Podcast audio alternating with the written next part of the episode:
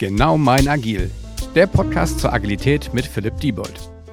Herzlich willkommen zu einer neuen Folge des Genau mein Agil Podcasts. Heute zum zweiten Mal ein Thema, was ganz, ganz spannend ist, auditiv in einem Podcast wiederzugeben.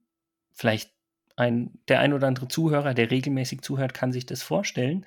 Ich verrate aber noch gar nicht, worum es geht. Ich möchte erstmal Carina sich vorstellen lassen als heutigen Gast und dann versteht ihr vielleicht auch schon viel, viel mehr, worum es gehen wird. Von daher, Carina, the mic is yours quasi. Also nicht the stage is yours, the mic is yours.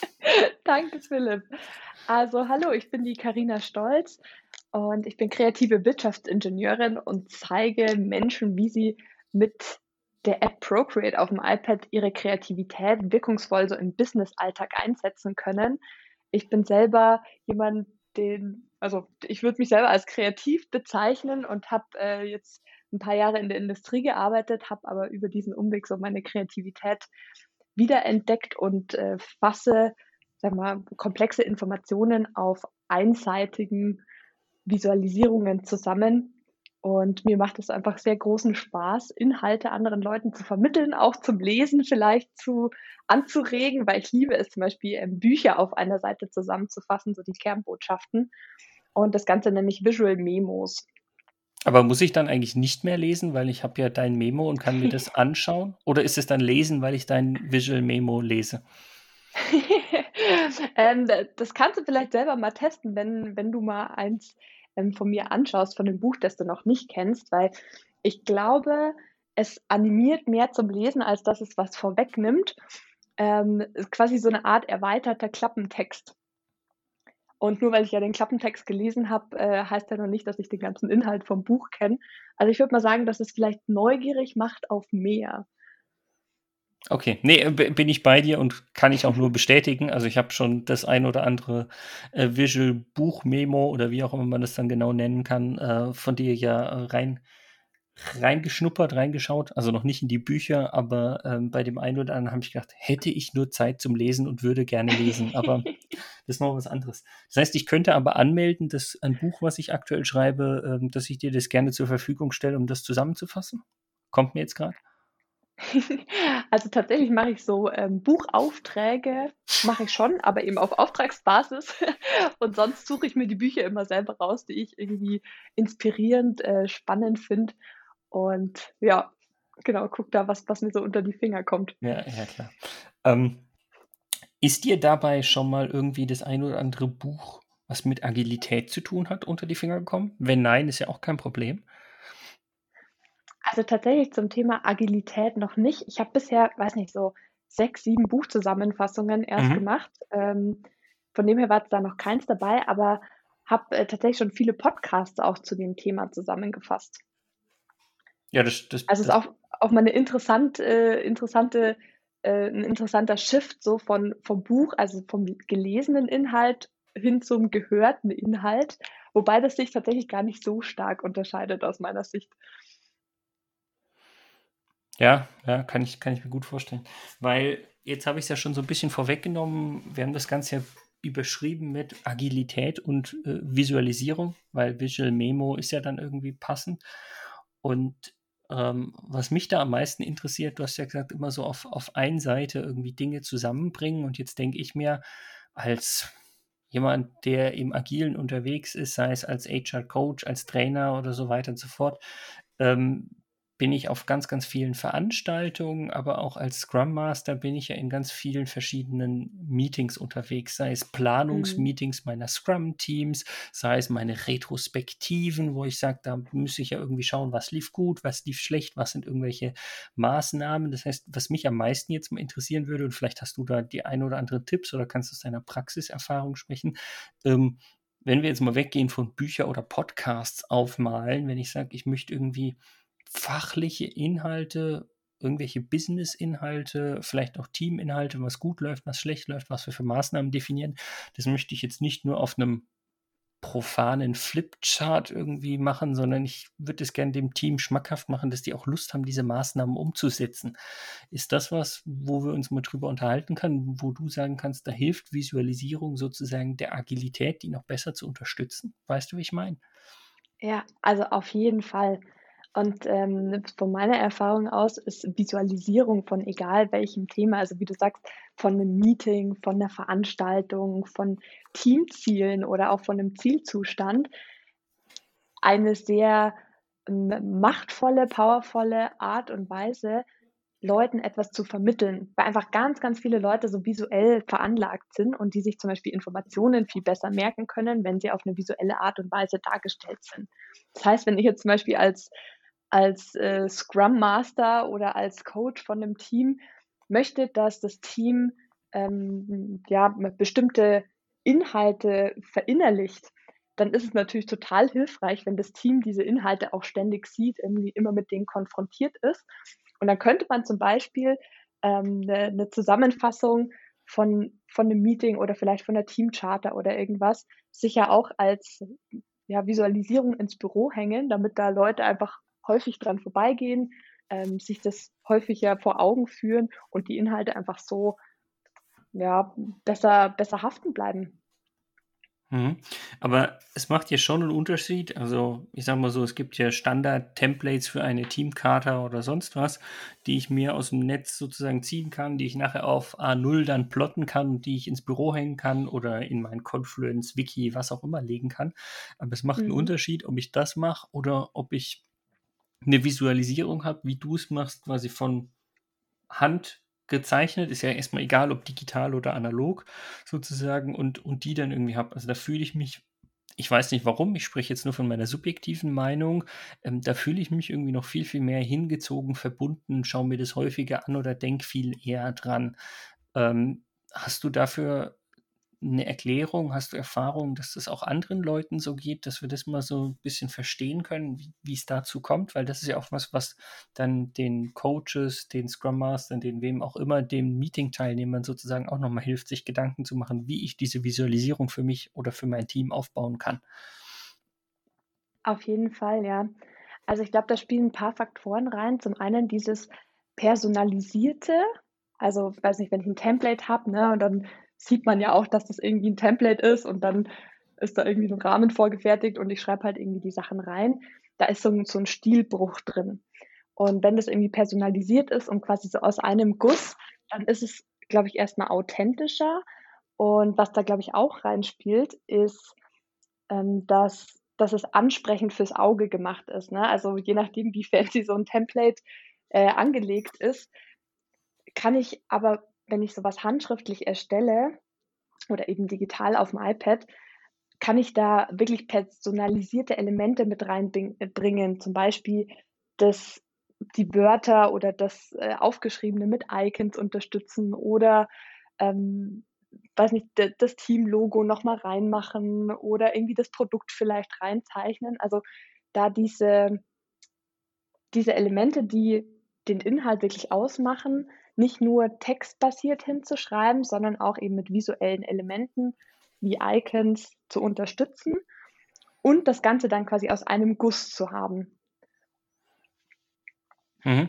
Ich weiß gar nicht, kommt mir jetzt spontan, ob ich das bei dir irgendwo gelesen habe oder, also ich kenne den Trick vorher selbst auch, Google-Bildersuche mit dem Begriff Icon und wonach man sucht, habe ich vorher auch schon verwendet. Ich weiß nicht, ob du es auch irgendwo schon mal beschrieben hattest. Das ist was ich ganz, ganz gerne verwende, um da sozusagen zumindest schon mal eine gewisse Personalisierung und Grafik reinzubringen.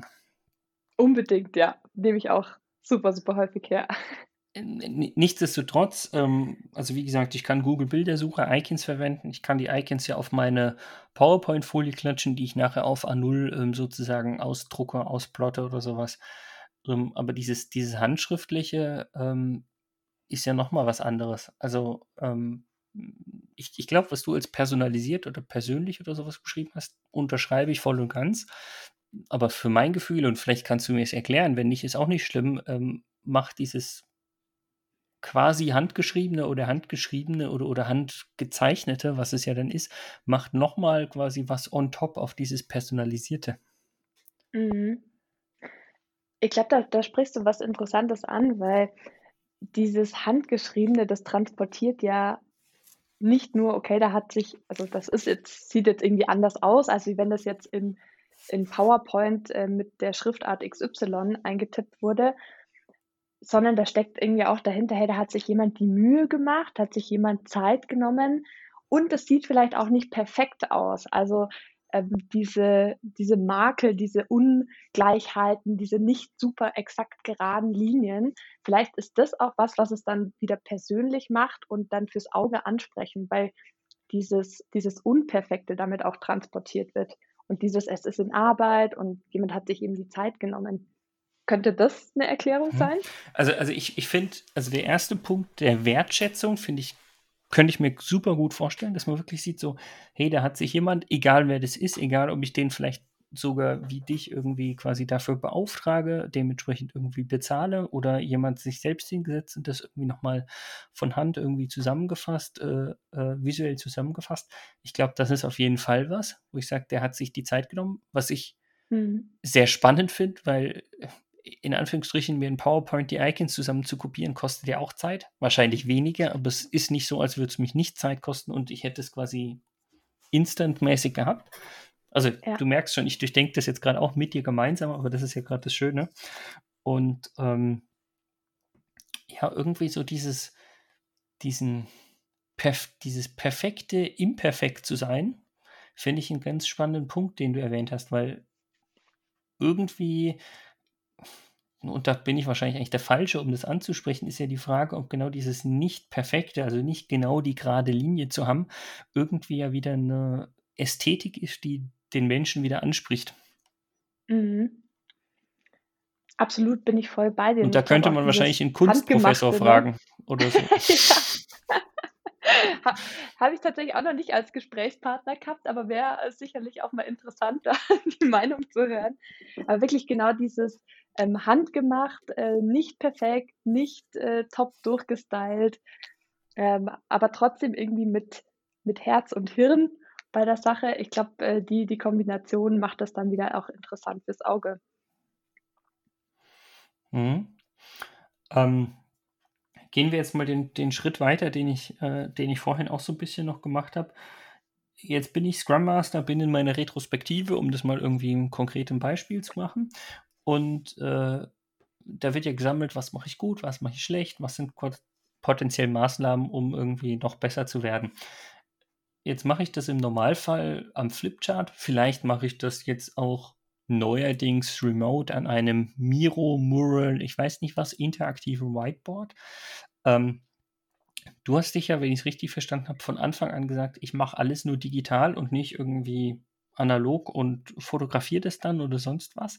Wie kam es denn für dich dazu und wie können wir jetzt einem Scrum Master in einer Retrospektive quasi toolmäßig unterstützen, wie er das machen kann? Also kann ich das auch auf dem interaktiven Whiteboard vielleicht nutzen, dass wir da mal ein bisschen drüber philosophieren können?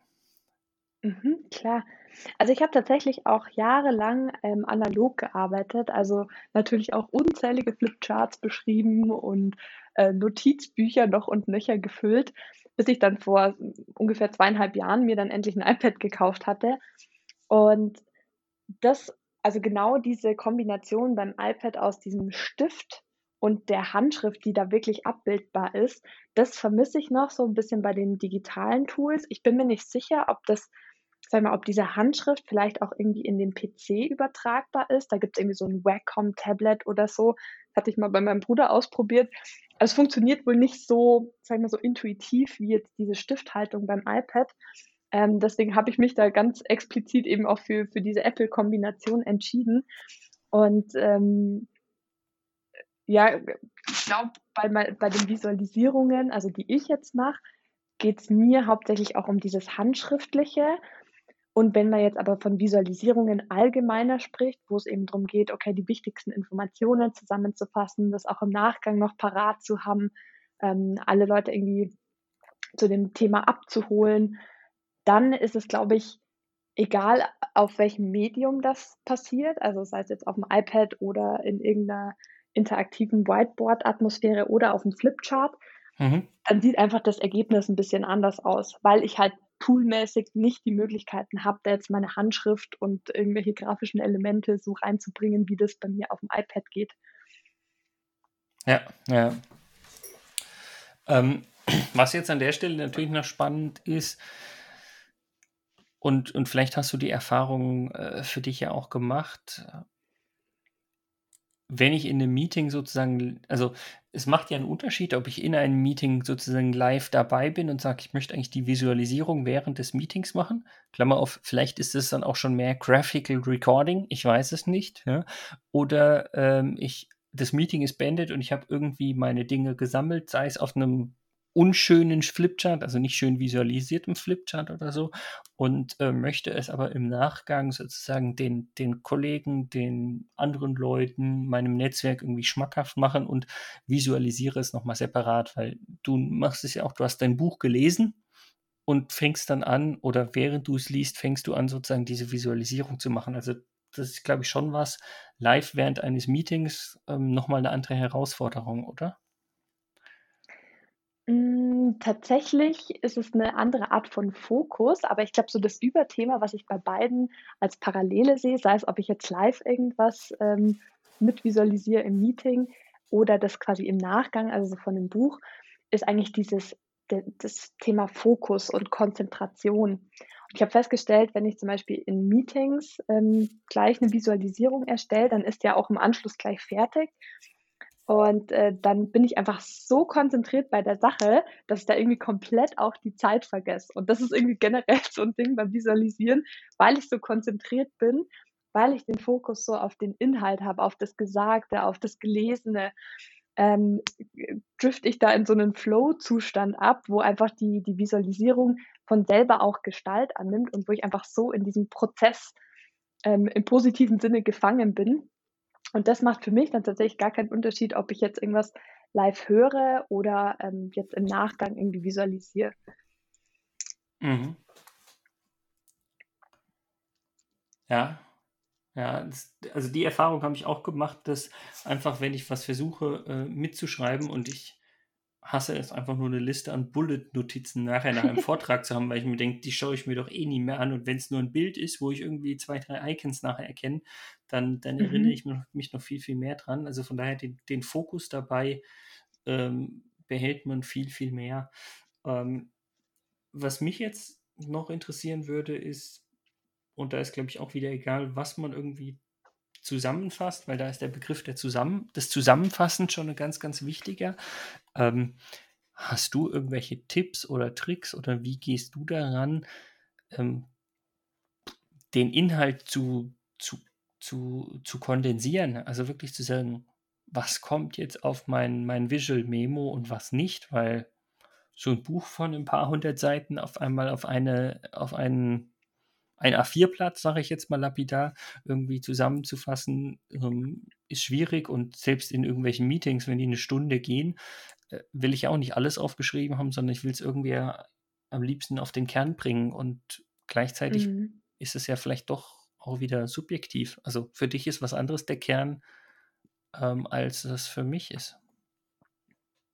Absolut, also für mich sind Zusammenfassungen auch sehr subjektiv, und das ist irgendwie auch das Schöne, weil ja am Schluss keiner zu dir sagen kann, hey, du hast jetzt da irgendwie komplett das Falsche zusammengefasst, weil es ja auch eine sehr individuelle Erfahrung ist und jeder die Informationen so mit einer anderen Wertigkeit hinterlegt. Und ich versuche mich tatsächlich an so einer vorgegebenen Struktur zu orientieren. Also, weiß nicht, wenn ich jetzt in einem Meeting sitze oder in einer Veranstaltung und ich weiß, das geht jetzt eine Stunde, dann versuche ich das quasi so als Zeitmessung zu nehmen. Also wenn ich nach der Hälfte vom Meeting aber schon irgendwie 3/4 der Seite vollgeschrieben habe, dann denke ich mir mal so, oh, da muss ich jetzt irgendwie aufpassen, so ein bisschen mit dem Platz haushalten. Hingegen, wenn ich nach einer halben Stunde erst irgendwie 10% der Seite vollgeschrieben habe, dann würde ich mir denken, oh, jetzt muss ich aber ein bisschen besser zuhören oder vielleicht noch ein paar mehr Punkte aufschreiben, die mir jetzt wichtig erscheinen. Also so sag ich mal, zeitbezogene Sachen können so ein Indikator sein. Und häufig ist es ja auch so bei Veranstaltungen, wenn das ein guter Speaker ist, ne, die sagen dann meistens, ja, ich gebe euch jetzt diese 5 Tipps mit, ne, dann weiß ich schon, okay, irgendwie müssen da jetzt 5 Tipps Platz haben. Und wenn ich nach dem nach dem vierten Tipp aber erst irgendwie die halbe Seite vollgeschrieben hätte, dann würden bei mir auch so ein bisschen die Alarmglocken losgehen, so okay, da muss ich jetzt irgendwie noch Platz füllen und andersrum. Und bei Büchern ist es tatsächlich auch so, dass ähnlich wie bei so Speaker häufig so eine Struktur vom Autor vorgegeben wird anhand von Kapiteln. Mhm. Also so ein Dreiklang, so ein Vierklang, so ein ja, fünf Punkte oder 10 Kapitel oder die 7 Wege oder so. Und das ist dann natürlich sehr, sehr dankbar zum Zusammenfassen, weil die Struktur so schon ein Stück weit steht und ich mir nicht alles komplett von Null irgendwie raussuchen muss. Ja, das heißt aber auch, wenn ich gewisse regelmäßige Meetings habe, also ich bin jetzt wieder bei meinen agilen Team-Meetings oder sonst was, die eine gewisse Struktur haben, wo ich immer weiß, gewisser Ablauf, 5 Phasen, eine Retrospektive, sage ich jetzt einfach mal, dann kann das genau meine Strukturierung meiner Visualisierung werden oder so zum Beispiel, ja. Ja, total. Und das wird sich ja auch mega gut für so ein Template eignen. Also wenn man das irgendwie einmal macht und dann immer wieder auch das gleiche Template rausholt, oder wenn man das irgendwie immer so einen gleichen Ablauf hat, weiß nicht, man stellt das immer als Kreisflussdiagramm dar oder als Pfeil von links nach rechts oder so mit 5 Teilbereichen, dann ist das ja für das Team vielleicht auch so ein Wiedererkennungswert und dann mache ich mir einmal Gedanken, wie strukturiere ich das und dann kann ich das wieder übertragen auf andere Meetings. Und das könnte ich ja dann auch die Zeit. Ja, und das könnte ich aber trotzdem ja tooltechnisch nutzen. Also ich könnte mir dieses Template einmal handgemalt digital irgendwie aufarbeiten und dann sozusagen jedes Mal wieder digital handgemalt quasi füllen mit den Inhalten, oder? Also. Ja, genau. Das ist ja das Coole auch so am digitalen Arbeiten. Ich mache da Copy-Paste und das Template ist ein zweites Mal drin. Ja. Nee, das ist super gut, super, super hilfreich an der Stelle, da ein bisschen drüber gesprochen zu haben.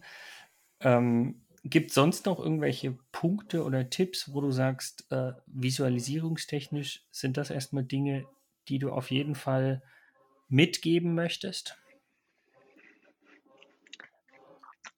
Also was sehr allgemeine Frage, ich weiß. Was ich wichtig finde, ist, sich nicht unter Druck zu setzen, Stichwort Perfektionismus. Mir ging es oft so am Anfang, wenn ich, weiß nicht, vor einer Buchzusammenfassung sitze und mir denke, oh, das muss jetzt wie eine Buchzusammenfassung werden und das muss jetzt perfekt sein, ja, das blockiert mich innerlich total. Und mir stattdessen eben zu sagen, okay, Informationsverdichtung ist ein großes Stück weit subjektiv. Am Schluss gibt es keinen, der sagen kann, oh, das hast du aber falsch zusammengefasst. Also es ist sehr individuell.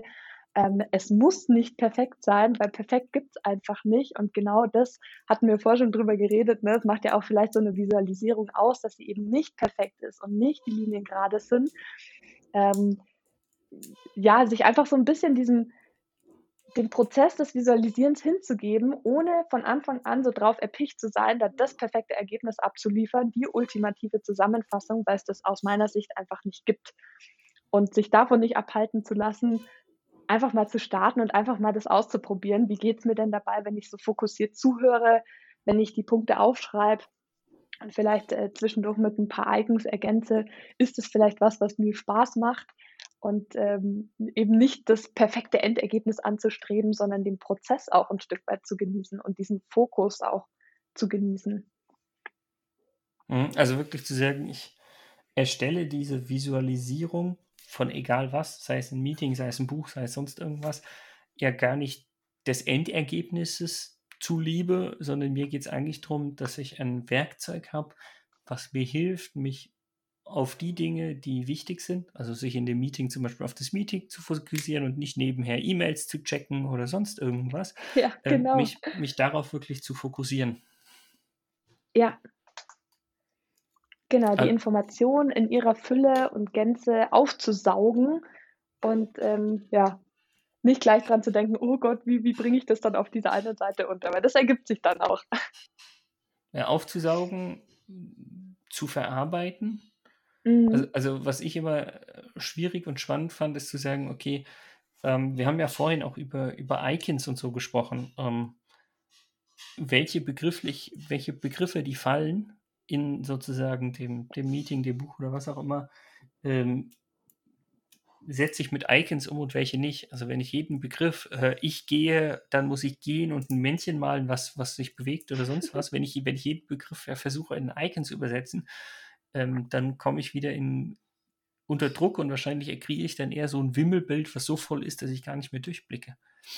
Ja, das stimmt. Ja, da hilft es mir immer, mir so ein paar Schlüsselbegriffe irgendwie rauszusuchen. Also und auch zu wissen, okay, man hätte jetzt vielleicht auch irgendwie andere Schlüsselbegriffe nehmen können, aber mir geht es dann darum, okay, ich komme mal in diesen Prozess des Icons Nachzeichnen rein. Ich kann da ein Stück weit auch das Hirn ausschalten, das ist sehr entspannend für mich auch. Und man hätte genauso gut vielleicht auch andere Begrifflichkeiten hernehmen können. Worauf ich dann immer achte, sind irgendwie, wenn Schlüsselbegriffe häufig fallen, ne, dann denke ich mir, okay, das scheint wohl wichtig zu sein, dann suche ich mir jetzt halt dafür ein Icon raus, wenn der Begriff irgendwie 2, 3, 4 Mal fällt. Mhm. Ja, also einfach über die Häufigkeit und die Intensität von den Themen. Ja. Ja, genau, ist eine Möglichkeit, ja. Nee, aber ich finde gerade dieses Werkzeug, um sich zu fokussieren, ist doch was für eigentlich jeden. Weil ja. Ich weiß nicht, es gibt so viele Leute, die in Meetings andere Dinge machen, als sich mit dem Meeting zu beschäftigen. Und da ist auch egal, ob das jetzt irgendwie mit Agilität zu tun hat oder nicht. Ein ganz, ganz wichtiges Thema, das wirklich sich darauf zu fokussieren.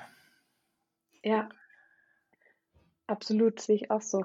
Ja, wenn ich so ein bisschen bei uns auf die Zeit schaue, du hast jetzt ja gesagt, dass das eine Thema war genau dieses Fokussieren.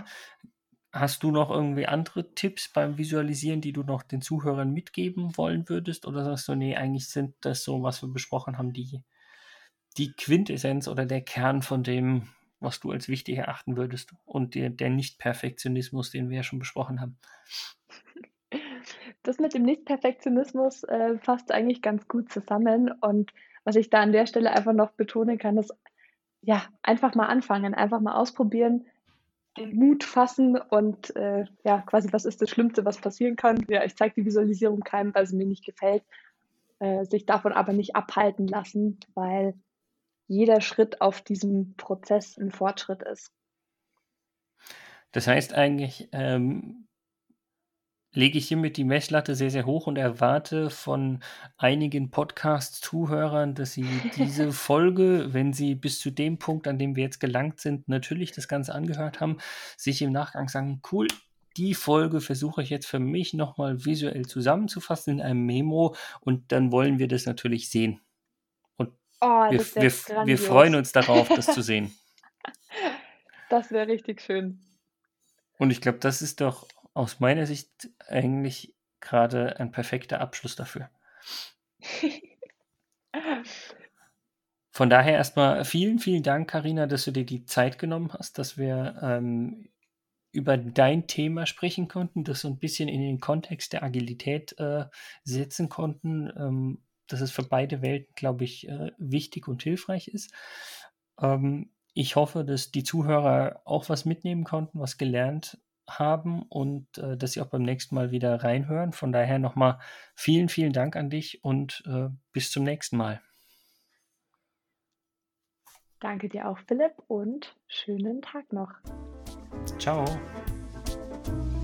Dieser Podcast wird euch präsentiert von Bagelstein. Genau mein Agil.